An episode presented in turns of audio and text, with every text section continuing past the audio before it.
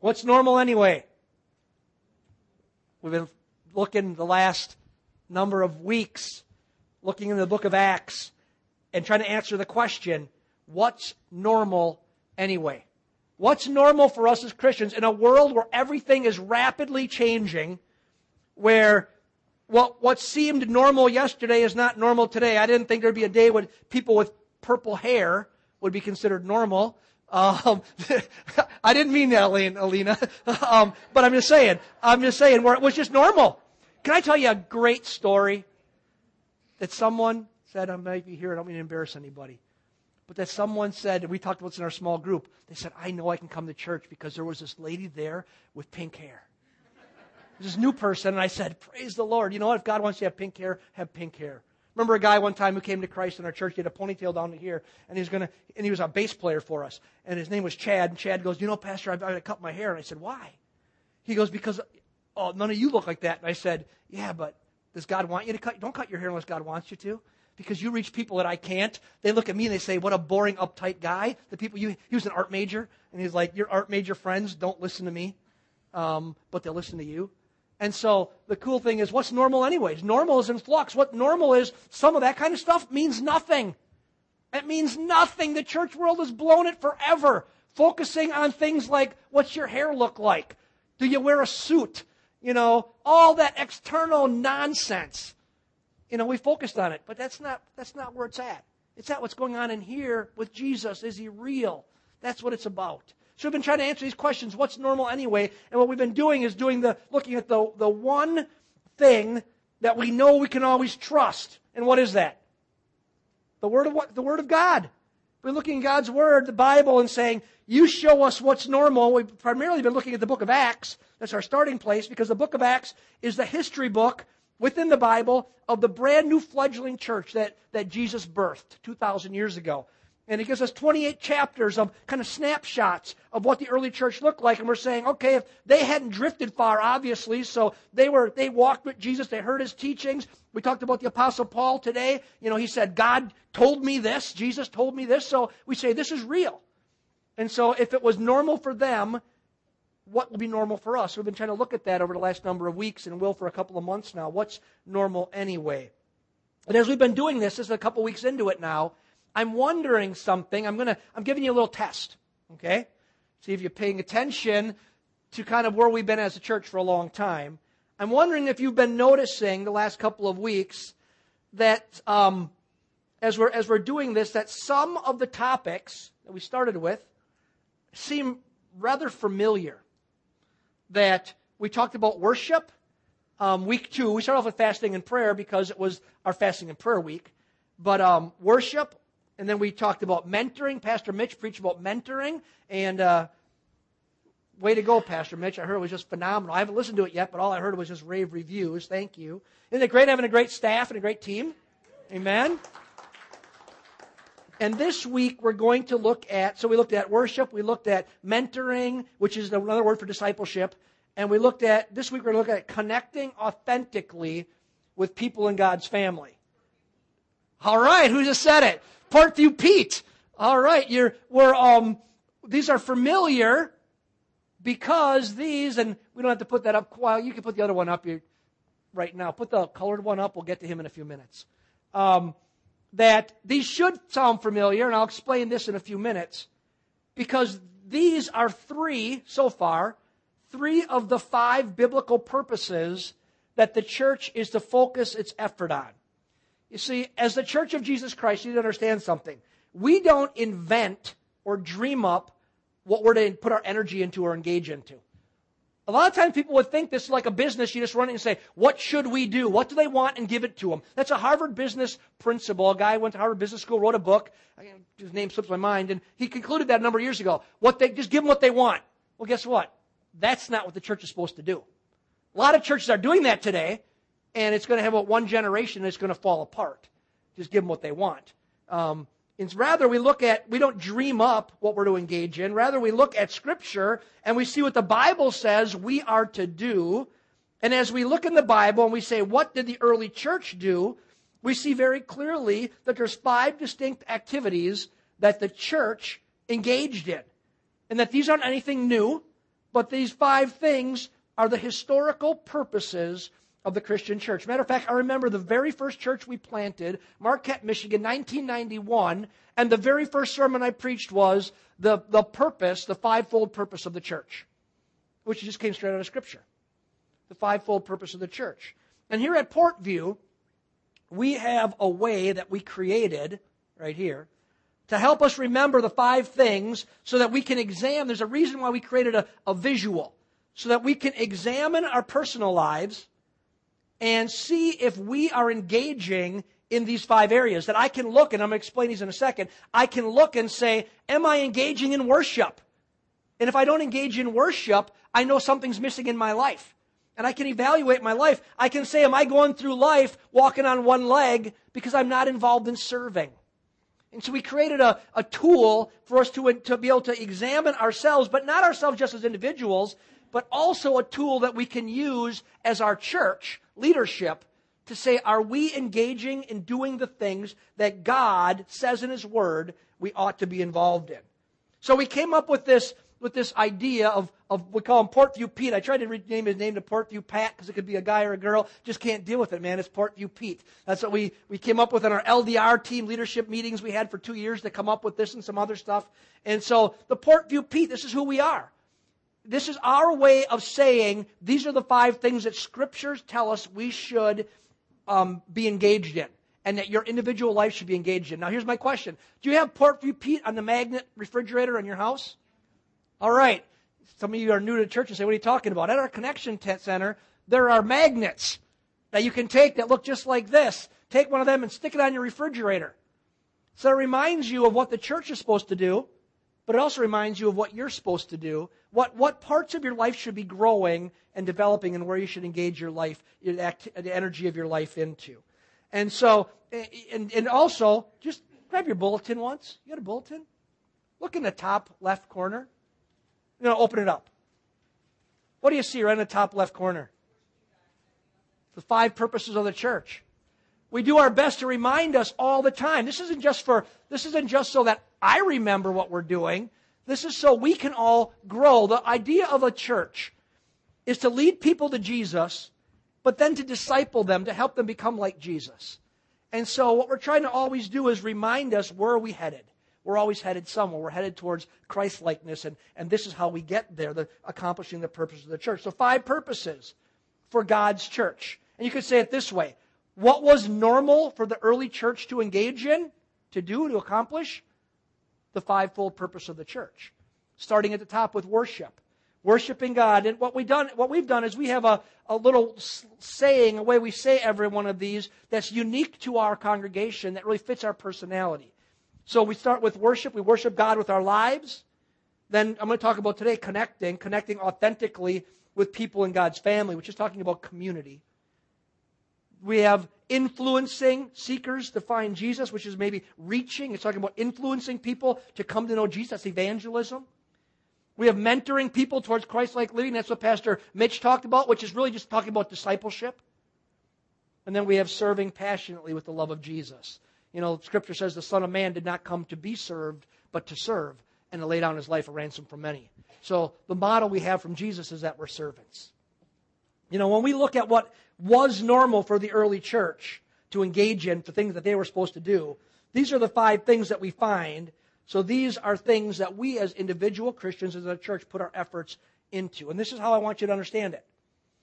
As people who care. Remember, that's our motto?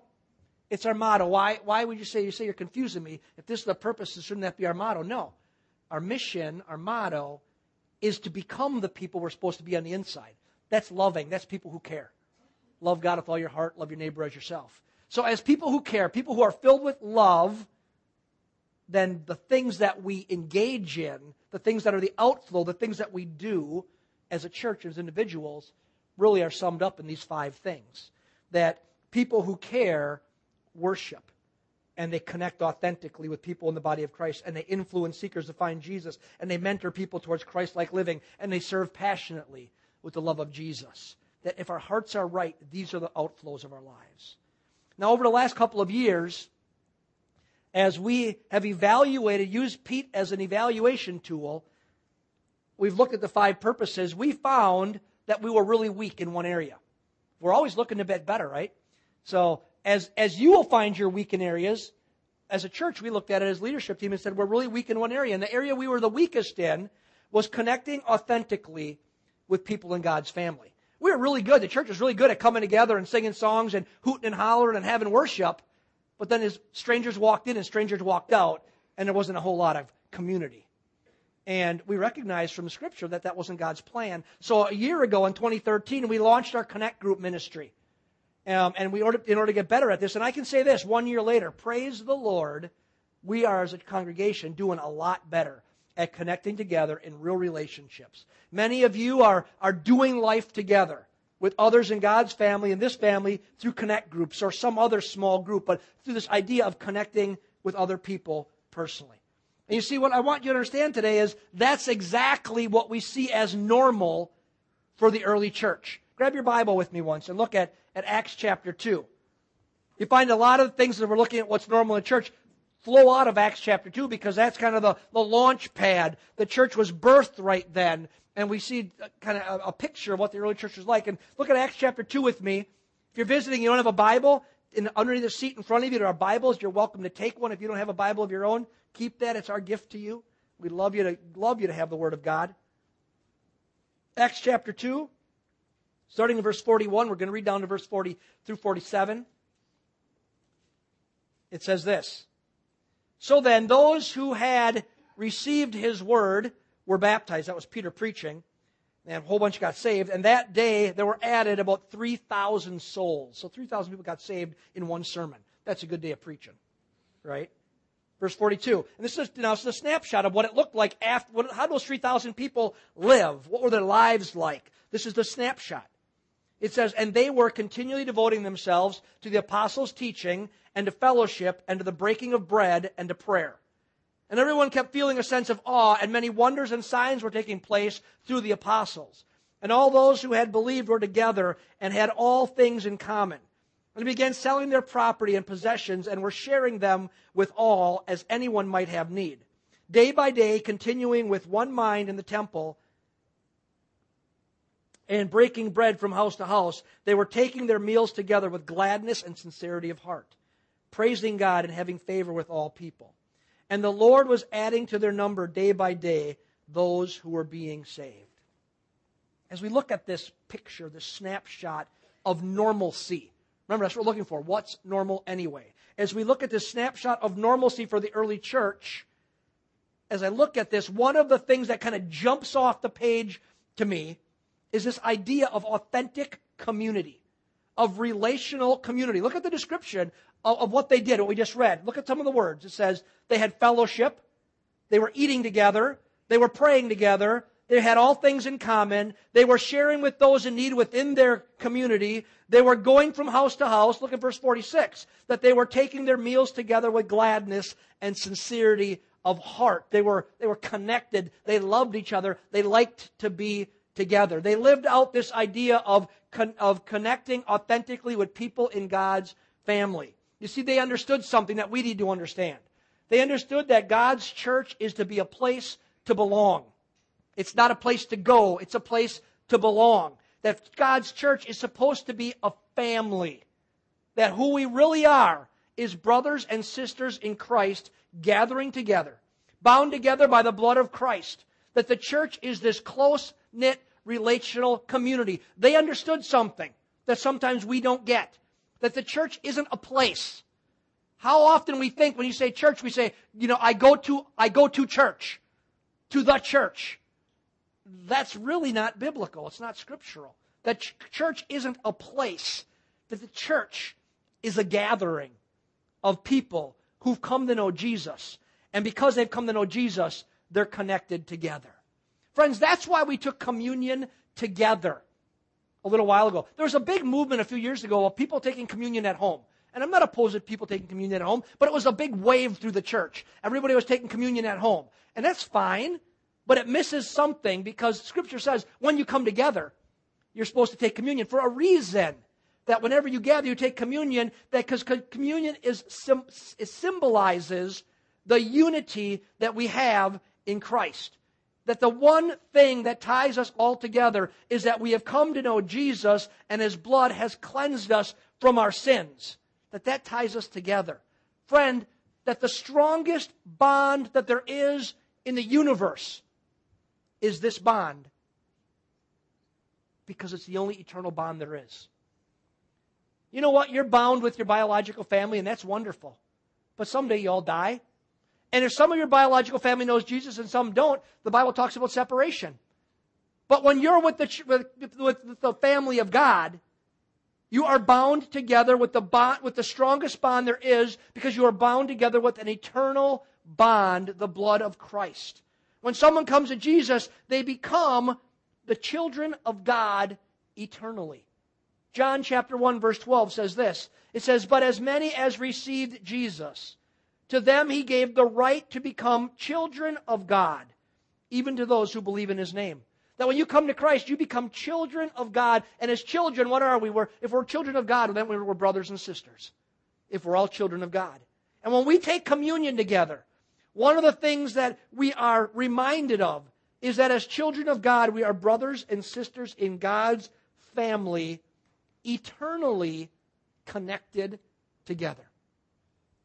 I want you to do something right now. Some of you, you know, you were raised like me in church, and you think it's like when you clap, we just, it blows your mind. You're like, who could do that in church? Raise your hands, man, that's bizarre. But you, you were raised like me that if, if I turned my head in church, I've told you this, you guys know, if I turned my head, my dad slapped me. You weren't allowed to turn your head. You just stayed there and be bored. You know, and you slept, just make sure your head goes down straight. Don't let anybody know. But do something with me once. Look at the people sitting around you. Just look around for a second. Look around. These aren't just people who decided to attend an event this morning.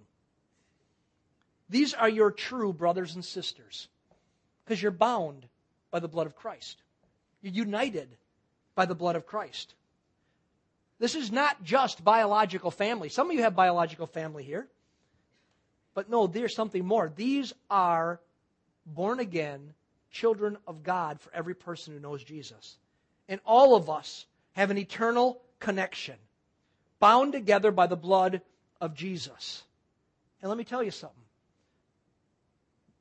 That's why this rather new, 25 years or so, American consumeristic Christianity that's being developed is so wrong and so dangerous. This idea that people just pick and choose what they want, where they want it, when they want it, they kind of just shop consumerly, consumerly, consumeristically for spiritual whatever. Church A for kids program and church B for worship and church C for preaching or just stay at home and watch my favorite guy on TV, or become part of the church that just that just that just puts it on their on their uh, website, and you just become part of the TV church world. The pro- there's a problem with that. It's dangerous. The problem with that is that it doesn't create a close knit relational community that God desires for His church. Then when we look at the fivefold reason for the church, one of them is connecting authentically. We look at the early church, that's what they did. They connected authentically. They were together. And this kind of modern trend ignores one of the five basic purposes for God's church, and that's family. It's community. It's connecting authentically with people in God's family. And it's not going the right way. And so, you know what I do? You can, you can, you know, you can complain, you can grumble, or we can just make sure we do it different. Right? I'm not, they, the world can do what they want to do, but we can just be different and not go down that path. And so let's not. Let's understand that God brought bring us together to create authentic community, real relationships with one another. With one another. So developing a relational community, we see from Acts, was just normal living for the early church. They spent all this time together. Um, but have you ever stopped and asked yourself how they did it? How they really accomplished that? We see, reason I started reading, not in Acts 42, but in Acts 41, was to remind us that thousands of people had just come to Christ, brand new, just met Jesus. How did thousands of people become a community? How do you relate to thousands of people? You want to know how you relate to thousands of people? You don't. You can't relate to thousands of people. Matter of fact, another misnomer in the church world is that a pastor should relate to every person in the church. Every time somebody's in a hospital, pastor should go. Every time somebody's got a hiccup, pastor should go. Now, that sounds really nice, but it doesn't allow the church to become what it's supposed to be a relational community where we minister and love one another, minister to and love one another. Um, so, pastors a lot of times have a uh, um, codependent personality and codependent needs, so they need everybody to need them. And so they create a, they create a, a very closed community that um, is everybody dependent on a pastor. We're not supposed to be dependent on a pastor, are we? We're supposed to be dependent on Jesus by His Spirit, right? And so, what we see, we see something in this text from, from Acts 2 that helps us understand how thousands of people created authentic community so that we see what they did and we can do it ourselves. These thousands of brothers and sisters, what's it say? Verse 46 again, I pointed out before. They were breaking bread from house to house, and they were taking their meals together with gladness and sincerity of heart. That big crowd was divided into small groups where they met in homes and they got to know each other. Where they helped each other, says it in the text. Were they able to challenge each other? Matter of fact, I'll say this you will never grow the way God intends for you to grow if you don't have real Christian community. You will be stuck until you put yourself in a position and you open up yourselves and you make yourself vulnerable enough. Some of you aren't vulnerable enough that no one would ever dare correct you because you're uncorrectable, especially us guys. But in real community, people can correct you because they love you enough to challenge you. But they, what do we see in the text? They did life together. They did things like it says they, they ate and they prayed and they helped. Those are all spiritual things. They just helped each other. They spent time together. They, they had gladness together. They played first century Scrabble or whatever it was. You know, I'm not sure what it was. But they were glad together. They helped each other. They corrected each other. Friends, and here is a reality in the church family. It takes time to get to know other people, and it takes time and effort to build relationships where people can be honest and transparent. And it also takes permission for people to be able to speak into each other's lives. So understand this. So since time is a limited commodity, how many of you have more time than you know what to do with? None. How many of you can create more time? None. Time is the most valuable limited commodity on the, in our lives because the clock is ticking from birth till death. So since time is a limited commodity, a person can only do life with a few other people. That's what they had here. There is a need to break the big group into many small groups. And one of the ways we've tried to create that around here is through the development of our Connect group ministry. Now, there's a motto that we have adopted to help us understand how to do this properly in our church. Anybody remember the motto we created a while back and how to do this properly, the big group and the small group, how it works? Yeah, I was cheating when your wife tells you, right? Um, be friends with many, be close with a few, and have issues with none. That's how we, that's how we do it in our church. Be friends with many. I'm friends with everybody. You know, I always tease, you know, if, if no one's here to talk to, I'll talk to Gary's guitar.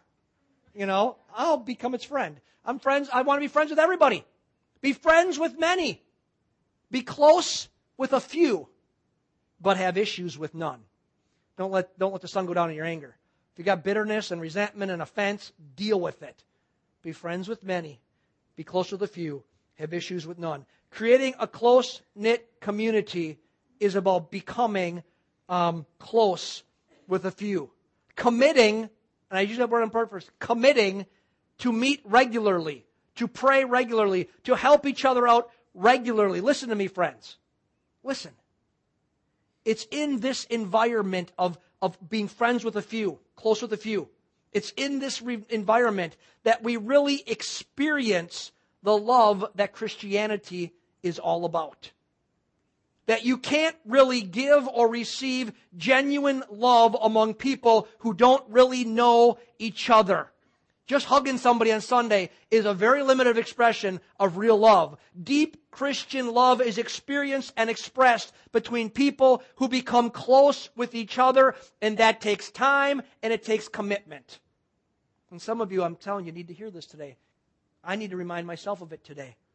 Because the reason at times we aren't experiencing, really experiencing the joy and fulfillment of Christian love is because we don't drop our guards and get close enough to other Christian people in order to receive and give real love.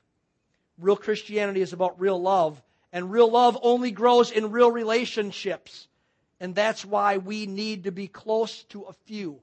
That's why you need to be in some kind of a small group, whether it's a connect group or it's a men's group or it's a women's group. You need to be in some group where you give people permission to speak into your life and you are given permission to speak into other people's lives and you do life together. You spend time together. You laugh together. You cry together. You pray together. See, friends, God has so much more for you than just going to church.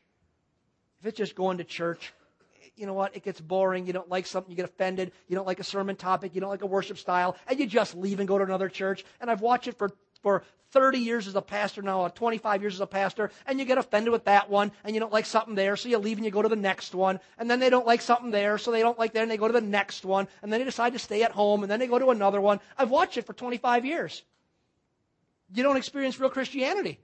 It's not, you miss all the joy, all the fulfillment of what God intends for His church. God has so much more than just going to a church. There is more than just coming into this building and sitting in a pew and staring at the back of the head of a person in front of you and singing some nice songs with a worship team and listening to a sermon that's preached and maybe going on an event. There's so much more than that. Just coming here and then going home. You know what? Facebook community isn't enough.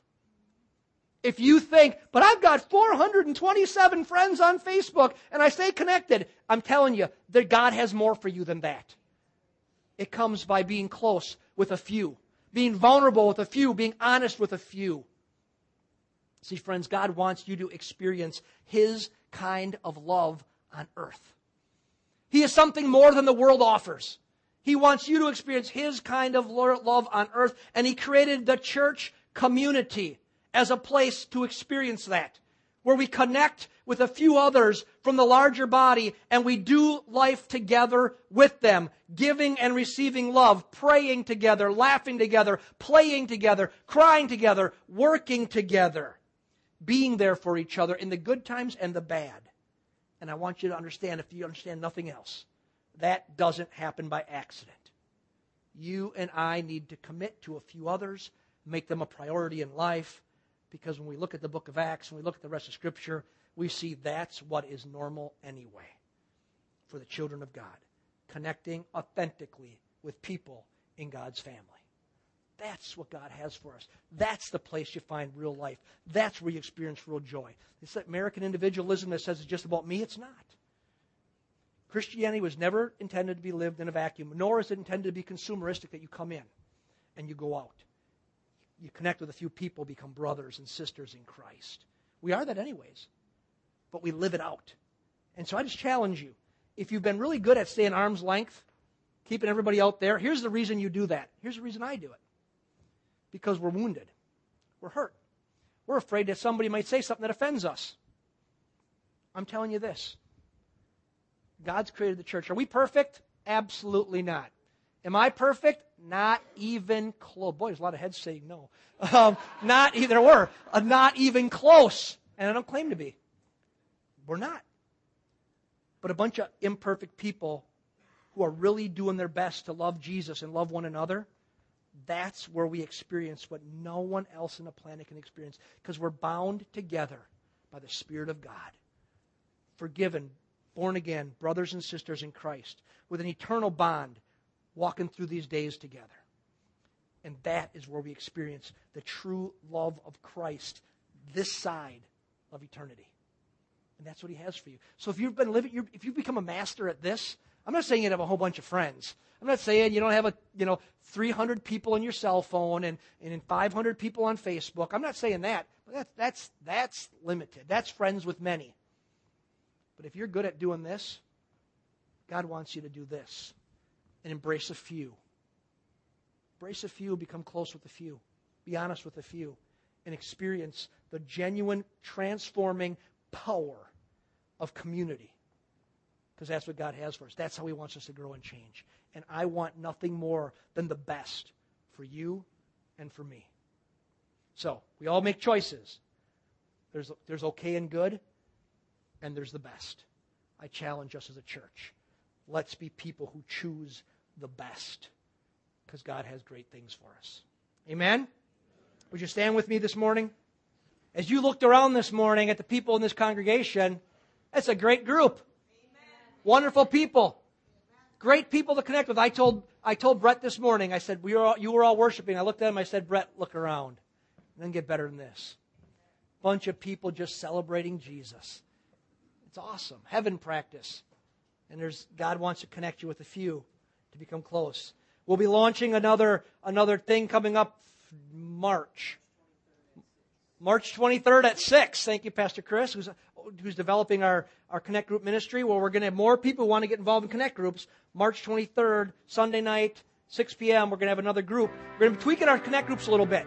We're, we're learning we're going to have to open them up. We kind of started with closed groups. We're going to have to make some change. We'll be talking about that. Kind of opening. Some of them we're going to say, will you please open up to new people? And uh, so we're making some changes in 2014 to make them better. But we're all about that. We're about getting better, right? We don't have figured out yet what we're going in the right direction. And God, look at, look around. Look what God's doing. Wonderful people. God's doing great things. Father, thank you that it's all about you. Thank you that we could join together today in this wonderful um, large group gathering and celebrate together with brothers and sisters in Christ. We can celebrate. We can rejoice. We can learn. We can be challenged. We can take communion together. We can be blessed. And God, I also know that as we look into your word, that you want to take from within this group and you want to cause us to come close with a few people. Begin to lay in our hearts, God, maybe who that might be with. Some people, God, have 30 year relationships with people, and that's wonderful. Thank you for that. Let that thrive and grow and bless. But some, God, are feeling all alone. They're even in a group like this today, and they feel alone. But God, that's not your plan. Your plan is for all of us to have arms wide open. You want to connect some people together. Just an intimate connections with a small group. God, we pray, guide and direct us as we continue to figure this out. Help us, God, as we continue to try to do what's normal and really fly in the face of the culture around us. Because we know it takes time and energy, and that means some other things have to go. Because we can't do everything. So, God, help us to choose what's always best. Best for us to become who you want us to be so that we can be used of you in mightier, mightier and greater ways. We want your best, God. I want your best for every person, God, in this place.